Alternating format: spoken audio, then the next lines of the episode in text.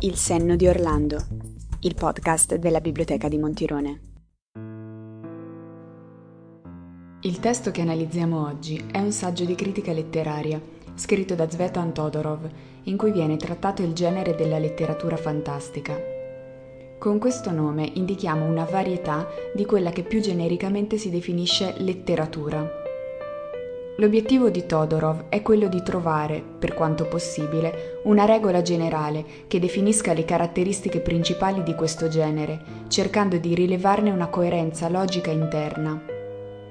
Todorov parte dalla considerazione che spesso i generi letterari, ovvero quelli che si discostano dalla narrativa propriamente detta, siano essi gialli, rosa, eccetera, siano percepiti come di qualità inferiore e destinati a un pubblico ampio, di massa. È raro che ci sia originalità in questi contesti, poiché ogni opera si installa su una tradizione precedente già affermata, però, sempre secondo Todorov, il singolo può contribuire a trasformarla. Diciamo che ogni singola opera tende a trasgredire la precedente e questo è un carattere fondamentale da tenere a mente per evitare di ridurre questo tipo di letteratura a semplici archetipi. Si viene quindi a generare un rapporto tra la singola opera e la letteratura in generale, e tra la letteratura e l'opera specifica, come se ci fosse un'influenza reciproca, una struttura dinamica che si riassesta a ogni nuovo intervento. Todorov sostiene che il compito di questo testo, ovvero il ricavare delle costanti all'interno del genere della narrativa fantastica, non sia assurdo, per lui, infatti, non si può considerare un'opera senza riferirla a una categoria universale, perché rigettando questo rapporto si rifiuterebbe il linguaggio stesso. Infatti, il linguaggio non contiene in sé l'individuale, ma la categoria. Il testo letterario è di natura tautologica, significa se stesso. Non è vero o falso in rapporto al mondo, non esistono referenti che lo rendono più o meno valido in termini di contenuto. Quindi si può dire che ogni opera letteraria è convenzionale e si crea sempre a partire dalla letteratura, non dalla realtà.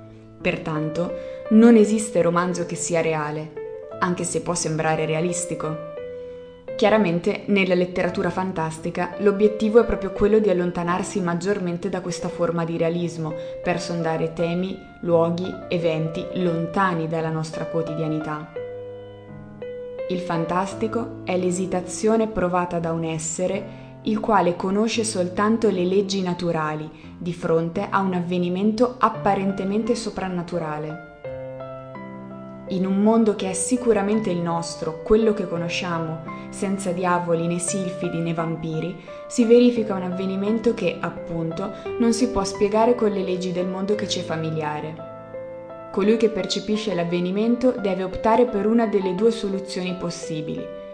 O si tratta un'illusione dei sensi, di un prodotto dell'immaginazione, e in tal caso le leggi del mondo rimangono quelle che sono, oppure l'avvenimento è realmente accaduto, è parte integrante della realtà ma allora questa realtà è governata da leggi a noi ignote. Il mistero della narrativa fantastica dura quindi il tempo dell'esitazione, di quest'incertezza. Un personaggio, e di conseguenza il lettore, subisce un'intrusione bu- brutale del mistero nella sfera del reale e si trova all'improvviso a confronto con l'inesplicabile. Arriverai quasi a credere, ecco la formula del fantastico. Tutte le storie soprannaturali sono storie di paura che ci costringono a chiederci se quello che crediamo pura immaginazione non sia, dopo tutto, la realtà. Il personaggio, che abbiamo detto esitare insieme al lettore, è convinto di vedere lucidamente e non è totalmente deciso sull'interpretazione da dare ai fatti. Lovecraft definisce allora il fantastico come quella particolare esperienza del lettore, il fantastico esplora allora lo spazio del dentro, si lega all'immaginazione e unisce l'angoscia dell'incertezza alla speranza della scoperta, della salvezza.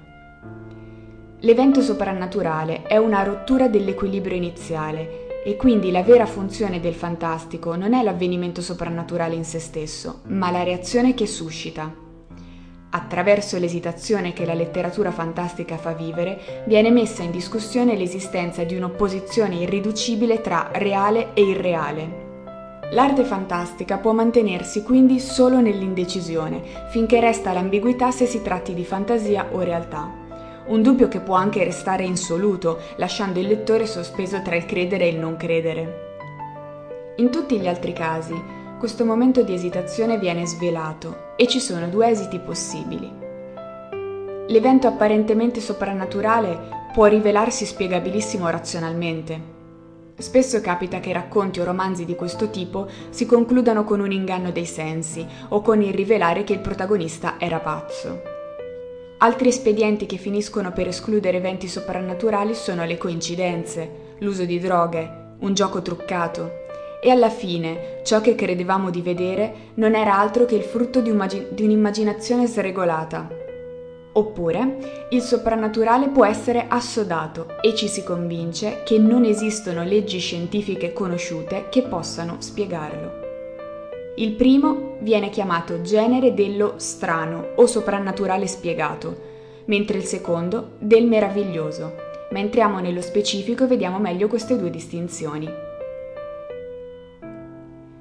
Nello strano non risulta una totale opposizione tra verosimile e fantastico, perché il verosimile è una categoria che fa riferimento alla coerenza interna, lo strano invece si riferisce alla percezione ambigua del lettore e del personaggio.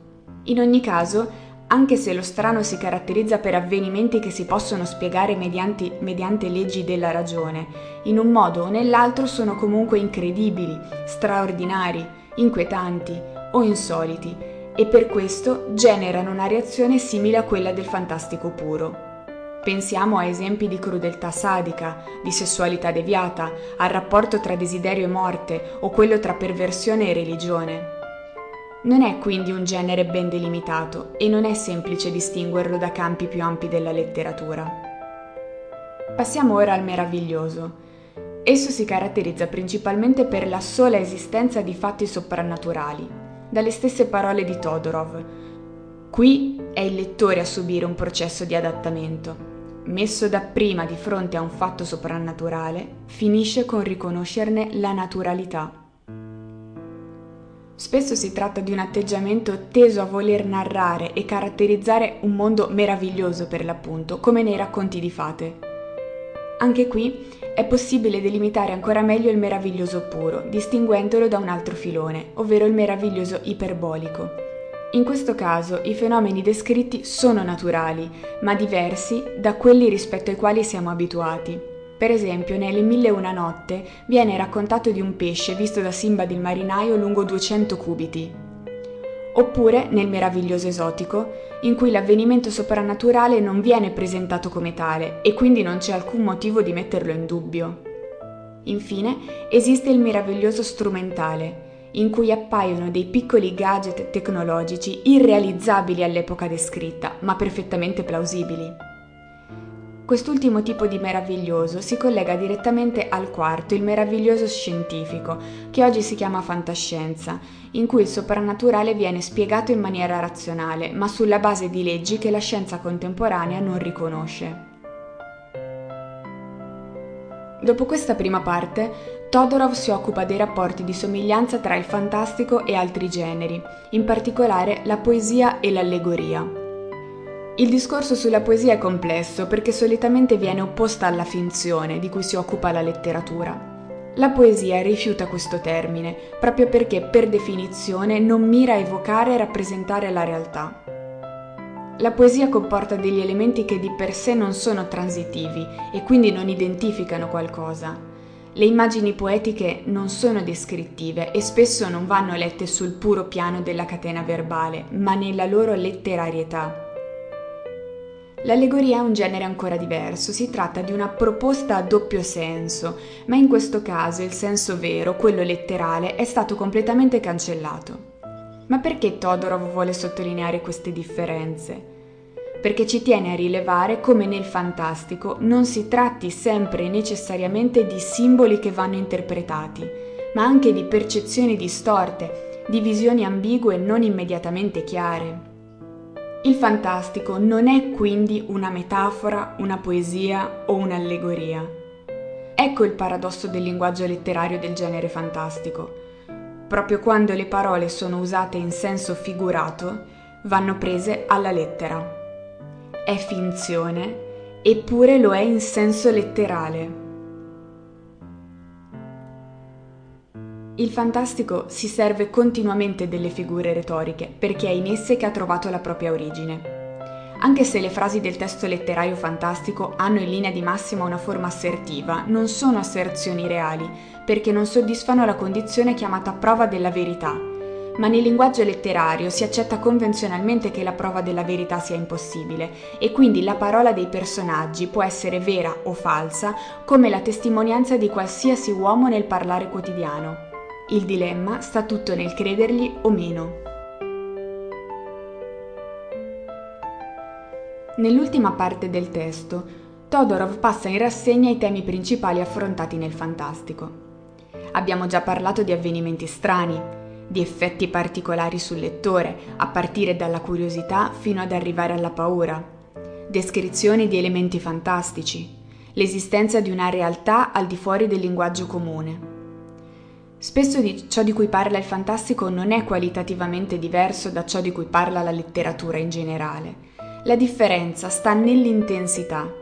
Il fantastico raggiunge il massimo grado di intensità rappresentando un'esperienza dei limiti.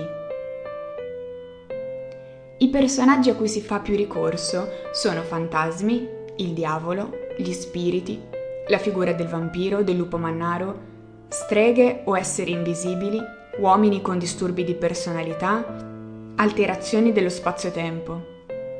Citiamo come esempi classici ben noti il patto con il demonio nel Faust di Goethe, la morte personificata nello spettro della morte rossa di Edgar Allan Poe, la cosa indefinibile e invisibile ma sempre presente nell'Orlà di Maupassant, la maledizione di uno stregone nel marchio della bestia di Kipling, la sospensione o la ripetizione del tempo come nel manoscritto trovato a Saragozza di Potosky.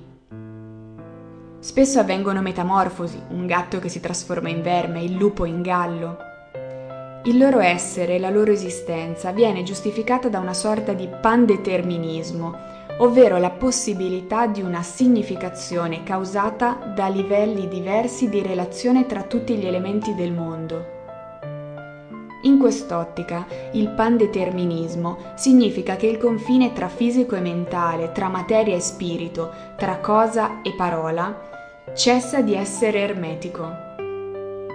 Il soprannaturale comincia a partire dal momento in cui si scivola dalle parole alle cose che si suppone siano designate da esse. Quindi viene anche a cancellarsi il confine tra soggetto e oggetto. Si guarda un oggetto ma non c'è più frontiera tra esso e l'osservatore.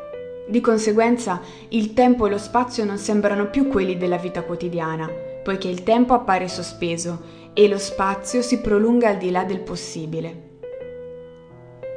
Il racconto sembra allora derivare da un io che è quello del bambino in tenera età, o dello psicotico, inteso come individuo dal pensiero deviante che nega il sistema apparentemente coerente nel quale è inserito possiamo parlare di una ristrutturazione del rapporto tra uomo e mondo nel sistema percezione-coscienza.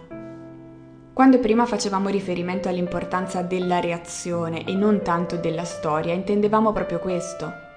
Non si tratta di agire, ma di cambiare il modo in cui si percepisce il mondo. Leggere diventa un gioco tra sogno e realtà e ogni lettore così come il personaggio stesso di cui si sta leggendo, deve porsi di fronte a uno specchio, fare i conti con se stesso e compiere un passo decisivo, giocare. L'autentica ricchezza e la vera felicità sono accessibili solamente a coloro che riescono a guardarsi in quello specchio. Diviene chiaro quindi che il soprannaturale ha diverse funzioni. Una funzione prettamente letteraria, una formativa della propria interiorità e anche una sociale. Il soprannaturale è infatti un pretesto per descrivere cose che non si sarebbe mai osato menzionare in termini realistici, perché permette di valicare certi confini, inaccessibili fino a che non vi si fa ricorso. Il fantastico, insomma, è un mezzo per combattere qualsiasi tipo di censura.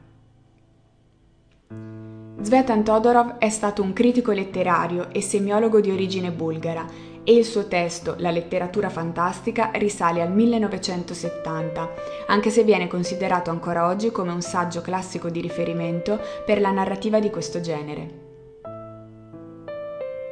Al di là del piacere, della curiosità, e di tutte le emozioni che suscitano questi racconti fantastici, lo scopo reale del viaggio meraviglioso e fantastico è l'esplorazione più completa della realtà universale.